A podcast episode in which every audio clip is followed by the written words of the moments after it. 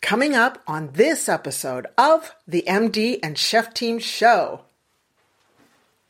Seeing a naturopathic doctor means that you are really exploring mental, emotional, spiritual, and physical aspects of yourself, your history, your parents' and grandparents' medical history, what the epigenetics and genetics have been of your in utero experience, signs and symptoms, how someone is experiencing their feelings. Mm-hmm.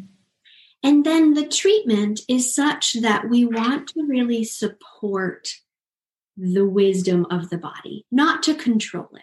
Welcome to the show from the M D and Chef Team. I'm Doctor Isabel, medical doctor here at the M D and Chef Team. And who are you? And I'm Chef Michael, culinary nutrition expert. I'm the chef part of the team. And what are we going to talk about, babe? Now, I can say that because he's my husband. Yes. Well, then we'll be talking about marriage, relationships, parenting, intimacy. Ooh, ooh, ooh. We'll talk about mindsets of success, overcoming depression, anxiety. I'll be getting into functional nutrition, recipes and tips from the kitchen. And we're going to both get into how to live a long, healthy, vibrant life. Yes, I love it. Our mission is to help you prevent and reverse disease and give you hope in the process. Oh, oh yeah, yeah. We, we like, like to have fun, fun too. So let's, let's get, get on, on with the show.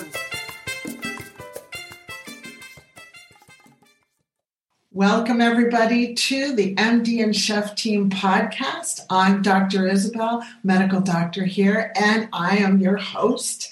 And today we've got Doctor Wendy Lee White all the way from Oregon, U S A. Welcome, Wendy. Thank you. Very happy to be here with you. Thank you. Now, it is, you're in spring now? We are, yes. We are just beginning our spring. So it's just starting to warm up and things are flowering already. So it's signs of hope are blooming. Oh, I love spring. It's such a beautiful time, especially coming out of winter. Agreed. And, you know, it's funny. I've always said there's such a, a push to do uh, New Year's Eve resolutions and things. And I always say up here in the Northern Hemisphere, like, the middle of the dark, cold winter is not the time to be making big, crazy life decisions and life, you know, changes. But the spring, you can just feel the change happening. Like, this is the time to kind of ride the wave. Yes, I love it. I love your approach. Now, I'd like to go ahead and introduce everybody to you and who you are. You're Doctor Wendy Lee White, a licensed nat- naturopath doctor, that's M D, at the non-diet H A E S nutritionist. And she takes a natural cure approach to prevention and healing in her clinical practice, teaching and speaking. She has maintained a clinical practice since two thousand eight and taught at the graduate level since twenty sixteen. And in twenty twenty, she was included in the Portland's Monthly's Top Doctors Naturopath category. I love it. And I love that you're still in private practice. Yes, yes. And I think through this telehealth, I'm exploring more group programs, more online courses, but one-to-one is still one hundred percent available. Absolutely. Yes. Now, I wanted to ask you, What is the not? What is what does the weight natural? I'm sorry, the weight neutral medicine, or the H A E S, which is the healthy at every size philosophy, refer yeah. to? That's very intriguing. I know it is, and it's a lot of what makes me unique as a nutritionist or and a naturopathic doctor. So the HAES philosophy is health at every size, and it's really about taking a weight neutral approach to medicine. It's not that we are saying that weight does not matter, but what we're saying is let's take the emphasis off of weight. Weight is not something any one of us as humans has the ability to control, while we can control all the habits we make in life. Food, movement, sleep, chemical exposure, relationships, nervous system status, et cetera. And so HAES says, you know what? Let's just table the idea that we focus on your weight. Let's look at all of the factors that you have control over. And let's try to live in a way that just feels well in mm-hmm. whatever your body size may be. I love it. We've got a lot of Pacific Islanders here in New Zealand mm-hmm. and Maori, and they are very big boned. Mm-hmm. None of us have an ability to be the weight in our minds, right? Like if someone is saying, oh, but I, quote, should weigh ten pounds less, fifteen pounds less, according to whom, you know, there, there isn't that, um, that guideline. And in fact, um, the association that really, it's the professional association associated with health at every size. It's called A S D A, the Association for Size Diversity and Health. And A S D A made this great YouTube video called Poodle Science. Poodle Science. Poodle Science. And they use this idea of we all have different body structures. Because if we look at dogs, we don't expect, one of the examples they use in this cute little video is we don't expect a mastiff to be a poodle. No matter what diet we put the mastiff on, he's still a mastiff, not a poodle. And I, I think it's really interesting that we can acknowledge how silly that seems when with respect to dogs. But we as humans are the same way. We have this variety of muscularity, amount of padding, distribution of padding. I'm just in a thinner body. I was born this way. It's my genetics. And other people are just born in larger bodies. And the pressure and the discrimination within our healthcare mm. that people who live in a larger body experience day to day, think of the amount of stress that they accumulate over their lives. And think about the health impacts of that stress. Mm-hmm. Maybe, just maybe, that's a significant fueler to their dysfunction or dishealth or dis-ease, just as much as any other inflammatory process. I, so- I so love that philosophy because I have seen, you know, as, as a functional medical doctor, I, you know, I look at people and I go, and they're They're overweight, but then you do their blood tests. They don't, and you for certain know that they've got to be pre-diabetic or type two diabetic, but their blood panels look amazing. You know, that's a perfect example of there is just as much likelihood that a person in a thinner body can be unhealthy as a person in a larger body. We cannot make assumptions about someone's health by looking at them. And I think really that's one of the foundational tenets of health at every size is that we really can't make any assumptions. There are people with knee issues who are in thin bodies and larger bodies. There are people with high blood pressure in thinner bodies and larger bodies. Hmm. And we can't make any assumptions about looking at someone unless, you know, they're like turning green and vomiting, then we can make an assumption that they're ill, but, but body size does not have that connection. I love it. I really, really do love it because as a con- trained as a conventional medical doctor, we were so skewed into thinking, oh, you're fat, you're unhealthy. And if you're skinny, you're healthy. But we now, you and I both know that you can be skinny fat. You know, absolutely. You can be skinny on the outside, but on the inside, you are tremendously inflamed. inflamed. Yeah. Yeah. And I think because the training is there within conventional medical, mm. the bias is there as well. And so um, there yeah. are a whole bunch of studies that really show that nurses, doctors, nutritionists make assumptions about those who live in larger, larger bodies. That they're lazy, that they don't take care of themselves, that they're lacking in willpower, rather than just looking at someone and asking them lifestyle and habit questions, asking them about motivation and mood, and really just, you know, giving them the open-hearted care that you'd give anyone else. Without I making. Love it. Yeah. I love it. Have you it. ever heard of the um, Harvard implicit bias tests? No.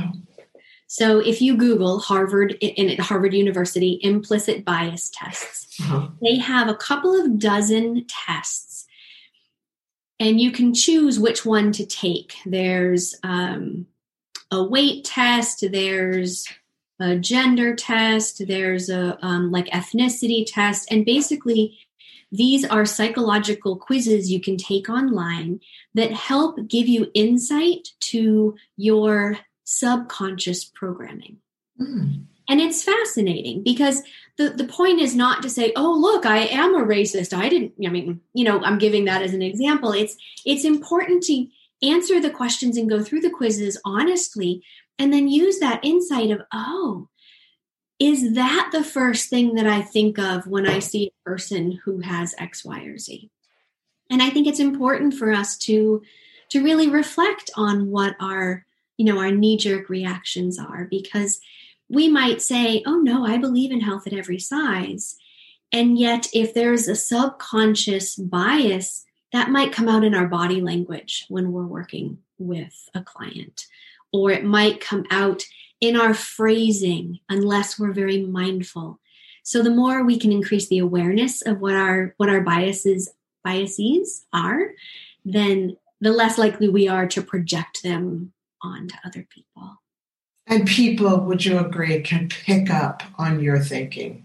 Absolutely. You don't have to say a thing. They can pick up on what you're thinking. I so believe that. Yeah. Yeah. Yeah. Hmm. Okay. So Google, I will Google Harvard implicit bias test and take the tests. Mm-hmm. They're fun. Yeah. And, you know, there's, um, I had a lawyer in one of my psychology of eating classes, um, and he said, you know, those tests aren't admissible in a court of law. And I said, okay, you know, I'm not saying they are one hundred percent concrete black and white. Mm-hmm. I use them as information. They are studied, they're being vetted, and it's information. If it resonates with you of, oh, I think I am a little more biased than I was aware, then that's just opening your mind. I don't need them to be, I don't need them to hold up in a court of law. Right. And it, it's good for medical practitioners at, at any level to take those tests.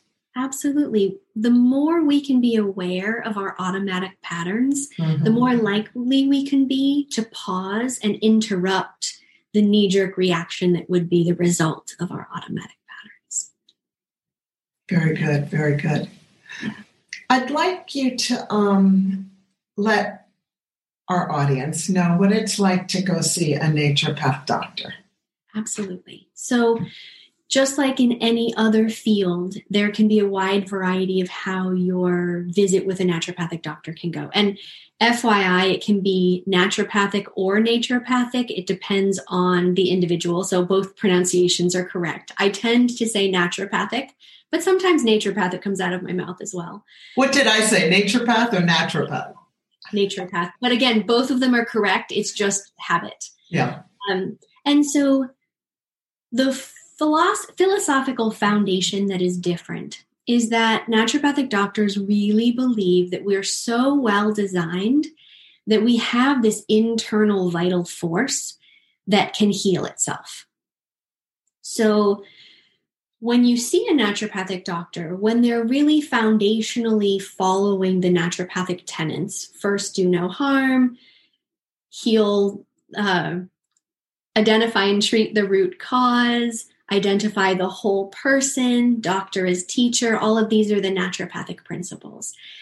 And so seeing a naturopathic doctor means that you are really exploring mental, emotional, spiritual, and physical aspects of yourself, your history, your parents' and grandparents' medical history, what the epigenetics and genetics have been of your in utero experience, signs and symptoms, how someone is experiencing their feelings. Mm-hmm. And then the treatment is such that we want to really support the wisdom of the body, not to control it. So if someone often, let's use um, let's use eczema or, you know, atopic dermatitis as an example. If someone's really struggling with these skin issues, in my mind, the skin is not the problem. It's an irritant in the system, and the body is just showing us that it's irritated by manifesting on the skin. And so we can put topical things on the skin to soothe, but really when we address gut function and immune system balance and nervous system balance, we're addressing more of the root cause and helping the body to have all the information and support it needs in order to heal itself. And I also add, because I've had so many patients with skin issues and you talk to them about their stress, and I always say, okay, who's getting under your skin? Absolutely. Because, because we are mind, body, spirit. Yeah. It's all connected. Absolutely. And they're like, wow, doc. And I'm like, yeah. well, we have to look at these things. We do. We do. And, you know, it's so often uncomfortable for people to hear those connections, for people to really say, oh, I, I never thought that my, the way I'm living, you know, the pace of my life is affecting my health. And, and there is a range of how someone can practice between, I'm more kind of on the end of lifestyle medicine, nature cure, really using water, food, air, nature, breath, all of those foundational things. Mm-hmm. And the other end is more integrative or functional med, maybe more supplements might be used on this side of the, the spectrum. Mm-hmm. But really, we're all doing it in honor of the fact that our bodies are amazing. They are. No one really, um, no one thinks twice that when you physically break a bone, that the doctors put it in line so that when it heals, it heals straight. But no one really finds awe in the fact that our bodies can re-knit bone. And if we can re-knit physical bone, why couldn't we redirect a physiological pathway? You know, if someone says, oh, well, I have diabetes, I'm going to have it forever. Well, if your body created that diabetes, who's to say that we can't reverse the physiology to recover? And really, it's just having faith that the body is brilliant and it can do that. And people can reverse pre-diabetes and type two diabetes. Yes, correct. And, yeah. And just to just just to kind of just to put that in real quick, and people can also prevent dementia, cognitive decline, and Alzheimer's. Yes. Have you read Doctor A K A type three diabetes? Yes. Have you read Doctor Um, Dale Bredesen's book, The End of Alzheimer's? I have not. Oh, please, please read that book. I will look for it. He's been uh, reversing, he's been studying and reversing pre-diabetes, I'm, I'm sorry, uh, cognitive decline and early Alzheimer's. And now he's trained up about fifteen hundred naturopaths, medical doctors around the world. And I'm one of them, that we can actually help reverse pre-di- um Uh, Alzheimer's and cognitive decline. So for the audience, to let people know that you can, you do not have to live with prediabetes, type two diabetes. You don't have to live with high blood pressure. You don't have to live with cognitive decline, dementia, or Alzheimer's. This stuff is preventable and reversible. Yeah, agreed.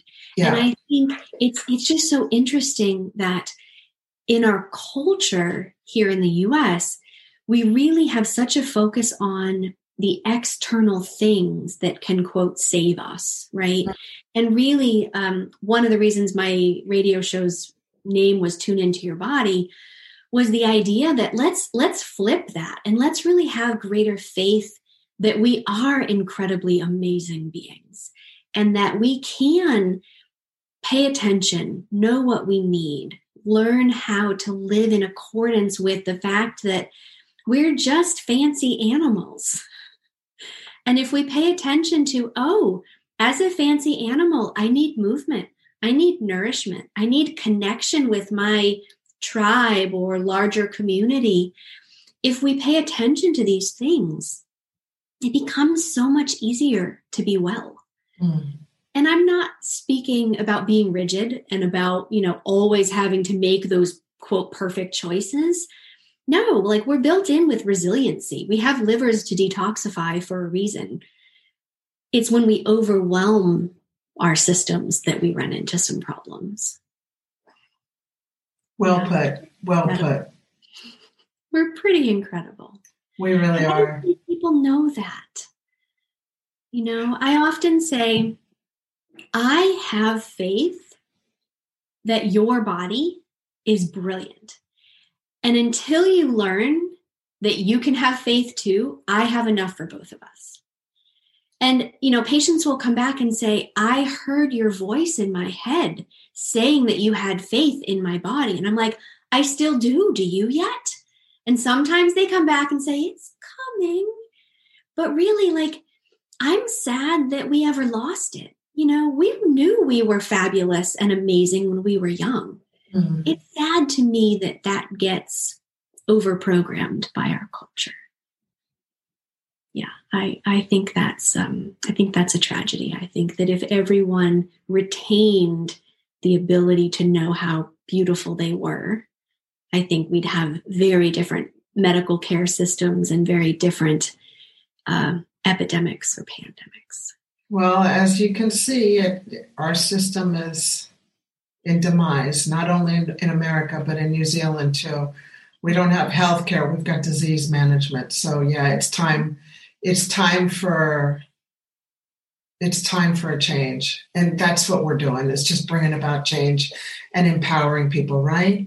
I agree. And the more people that we can reach, that can, we can plant that seed to say, hey, there's another option. You can have faith. You can find ways to support yourself that rely on yourself rather than an external something. Like, the more people we can reach, the better, because then we'll be asking for it. And overall, you know, the there's a um, a marketing business mentor that I follow quite a bit, and one of her, I'm sure she's not the first to say it, but she often says, a rising tide lifts all boats. And I think the same goes for the the more well I can be, the more I can facilitate that for others. They can mm-hmm. facilitate that for their friends and family. And then we have a community that is less symptomatic, less achy, less headachy, less mm-hmm. grumpy and anxious, and all the things that come with being out of balance and unsupported. Yep, very good. I'd love to hear what your story is, because everybody's got a story, and it's just important for everybody to know what your story is, because it helps them. People learn from our from our pain. and and my story is definitely two part. Um, one is mine, and one is my mom's. And so I'll start with mine. Okay. Super sickly kid. What what happened?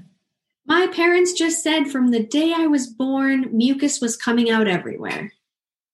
I had chronic ear infections. I had chronic constipation.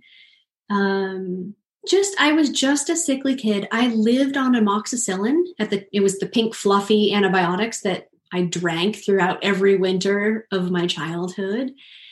And by the time I hit teens, I had pelvic concerns, like incredibly uh, harsh menstrual cycles and cramps. I'd vomit every month with the pain. Mm. So I got put on the oral contraceptive pill, went through anxiety and depression all through teens, migraines, all sorts of skin reactions. I got to graduate school. I was under one hundred pounds. I'm five foot one. So I, I was wasting away. I was having chronic G I issues. I was losing weight. I was weak, getting migraines all the time. And I had an allergist, a conventional M D allergist, who mm-hmm. laughed and said, huh, you should publish your diet. Everybody wants to lose weight. Now, I was in tears, wasting away, and she was making light of it. And she had nothing to offer me, nothing.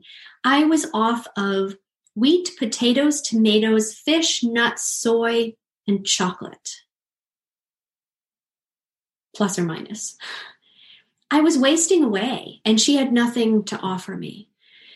And I meandered through my twenties looking for what other options there may be. I found a holistic nutritionist. I find, found a chiropractor who did a little bit of functional medicine.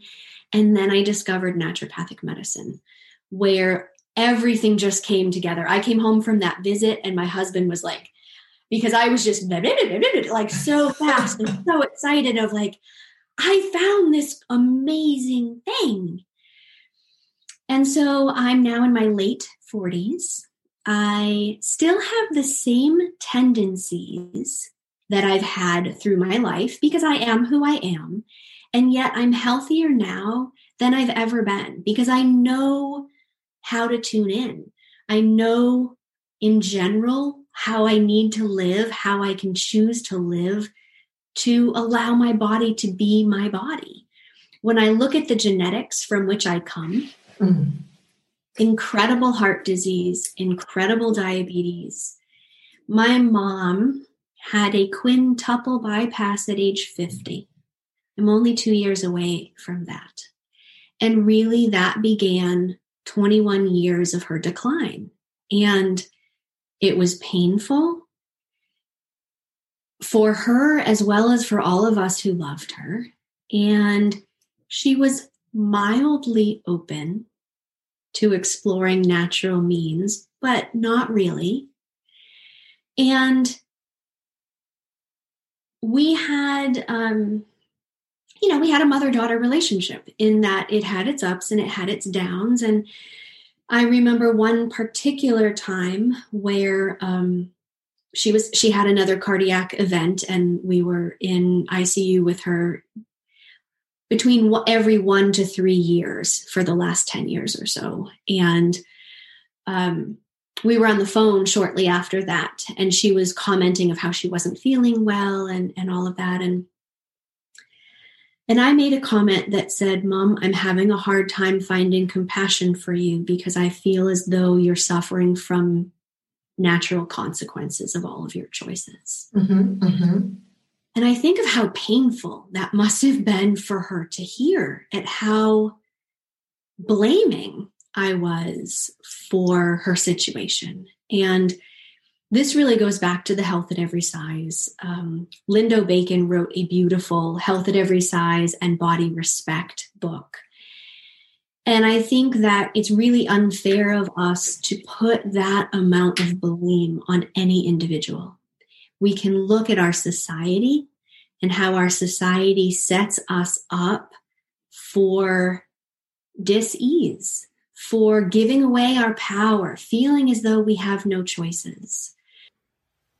Have you ever in your adult life thought, "I don't want to get Alzheimer's"?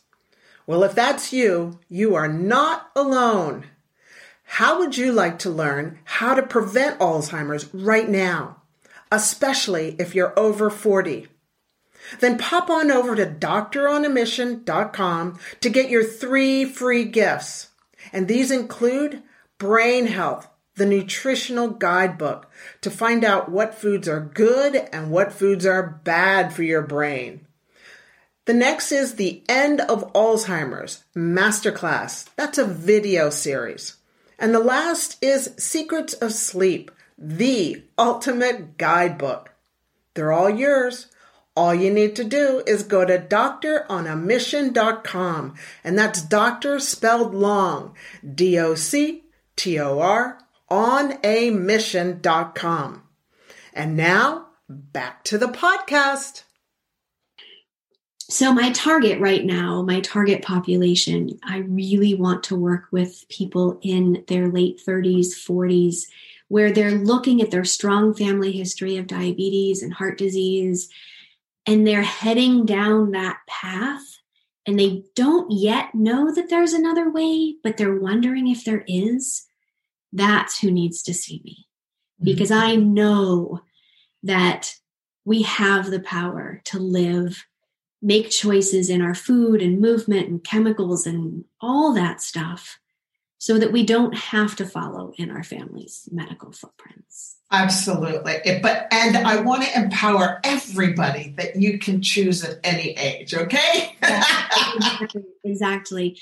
I'm resonating for that age group simply because it is often that like fork in the road. But that yes. doesn't mean that once you've chosen one that you can't U-turn. That's right. And it's also because you're at the end of the forties, so...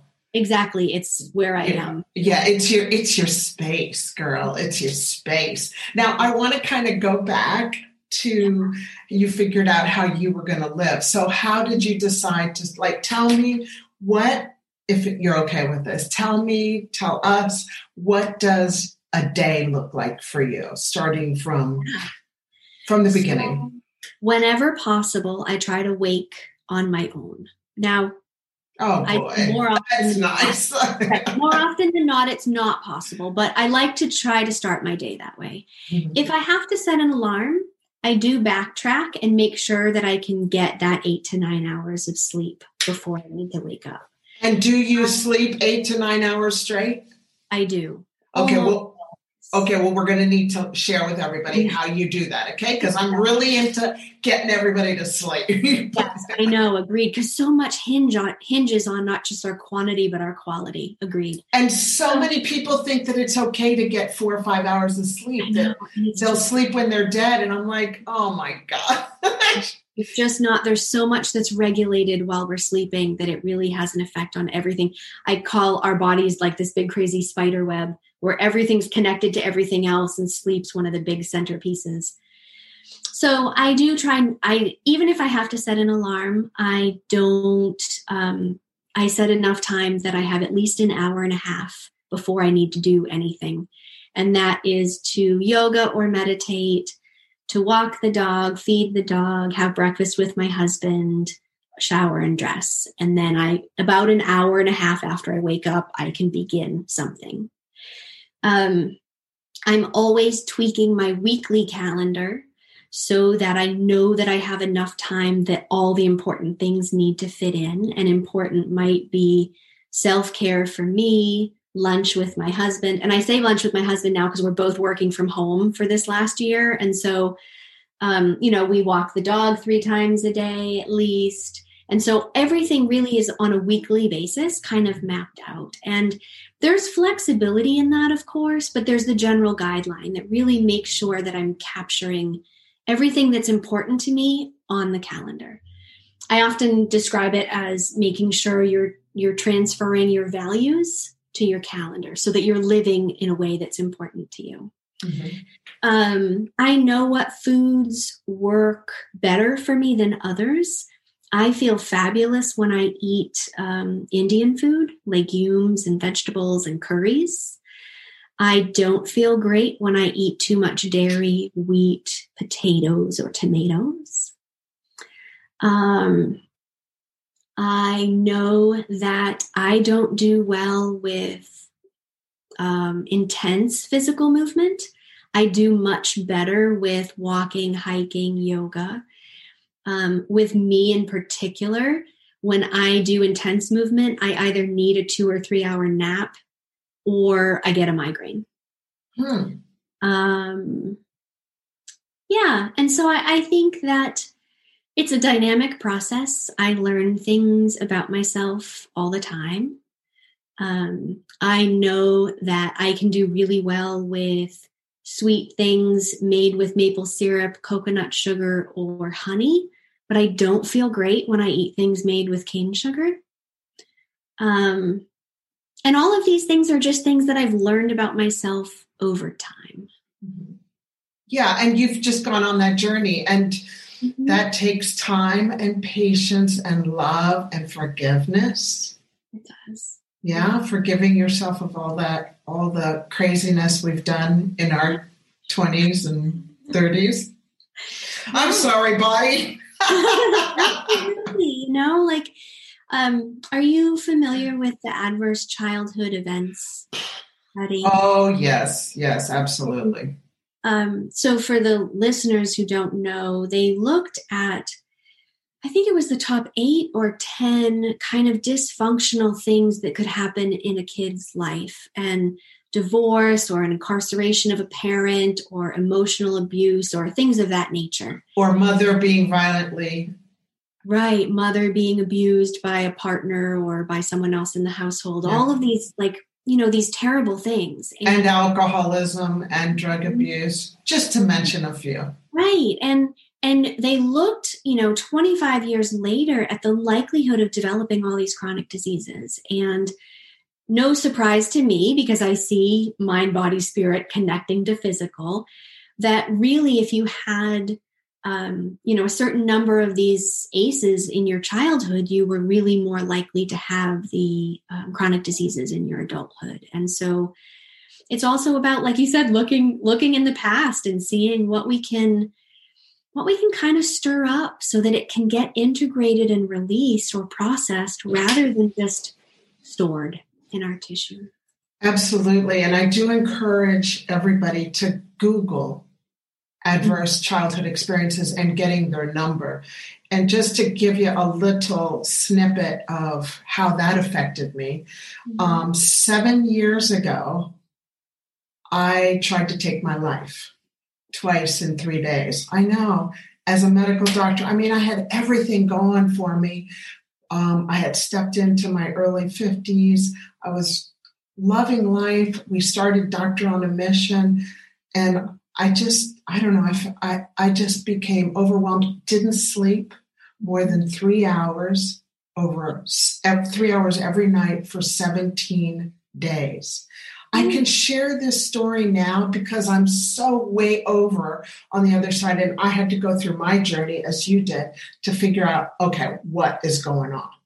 And yeah, it's a terrible place, and it's a terrible, terrible place, but I'm really grateful that I went through that place because now I can help so many people overcome anxiety and depression naturally. I was placed on antidepressants, and the psychiatrist said, you're going to be on this for the rest of your life. And I'm like, okay, I'll do it now, but I know I'm going to figure this out. Exactly. And one of the things on my journey was H A E S. And when I look back, my number was four, greater than four. Anything greater than four, people, increases your risk of suicide by twelve hundred percent. Unreal, isn't it? Unreal. So this is so, so important. And of course, once you figure out what your adverse childhood experience is, because a lot of us just want to drown it out with drugs and alcohol and sex and rock and roll and gambling and pornography. And um, and you just, you got to do the hard work. And I encourage everybody to please go and do your adverse childhood experience. Get the number and start doing the work because it's so worth it. Agreed. And that that work could look different for any given individual. You know, I've done I've done talk therapy off and on since I was probably thirteen. For yourself. For myself. Mm-hmm. In, you know, every state I've lived in across the country. And, um, and I currently have a therapist who is a trained in sensory motor psychotherapy, which is really all about accessing stored information, kind of Bessel van der Kolk's Body Keeps the Score philosophy, yes. Where your body's storing things. And so it's a somatic experience of this therapy session, um, more connecting to the body, less just chit chatter. And, and every bit of therapy along my way has served a particular purpose. And I think I often talk with my patients about, okay, and who's your therapist? Do you like them? Do you feel connected to them?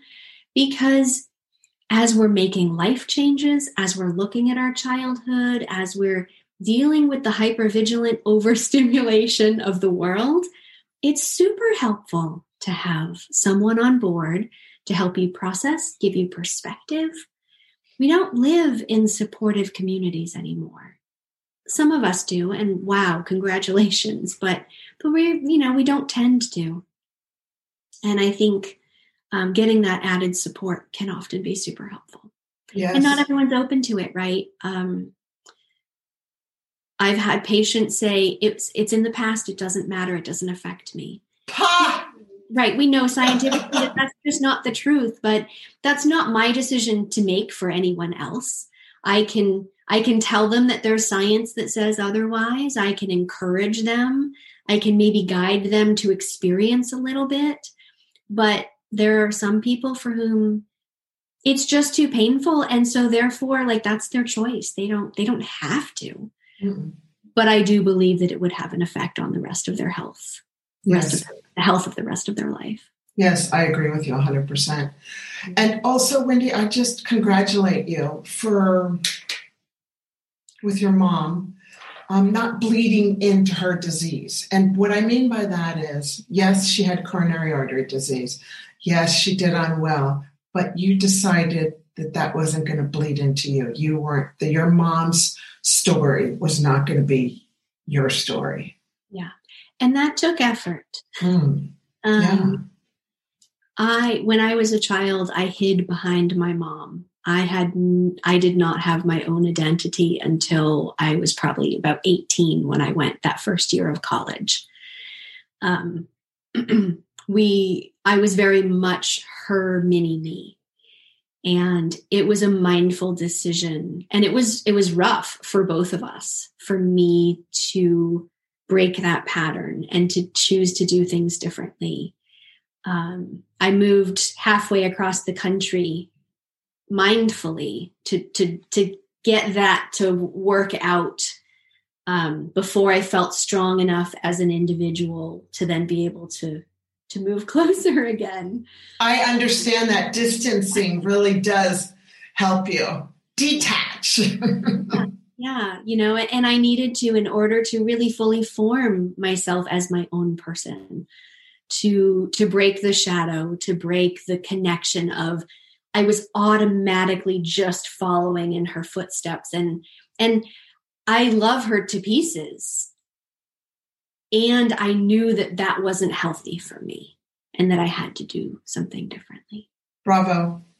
Yeah. Bravo. Because that was, that was bold and courageous, and I congratulate you for that. Thank you. All right. Was there anything else you wanted to share before we land this plane? No, I think we've covered all the really important things. And I, I hope that people really take away faith in themselves, curiosity to find out how one can live in a way that promotes health with greater ease. I think people assume that trying, you know, trying to be healthy is so effortful and, and yucky. And and I'm I'm here to say, you know what, like, it doesn't have to be. We can just approach it with curiosity and practice and discovery. And we're all human. None of us is perfect. There's no expectation of perfection. It's all a process, curious learning process. Right. We're not looking for perfection. We're looking for progress, right? Absolutely. Yeah. Absolutely. And for the audience, you can find Doctor Wendy Lee White at w w w dot d r wendy lee white dot com. That'll be in the podcast link under this. And you can also go to YouTube and check out Doctor Wendy Lee White, Tune Into Your Body. And we'll go ahead and do all the con- you know all the links down below too, to check out Doctor Wendy on the move, help and heal the world. Yes, ma'am. All right. Hey, stay blessed and remain unstoppable. It's been a delight talking to you, Wendy. Thank you so much. It was great to be here. Thanks, Doctor Isabel. You're welcome.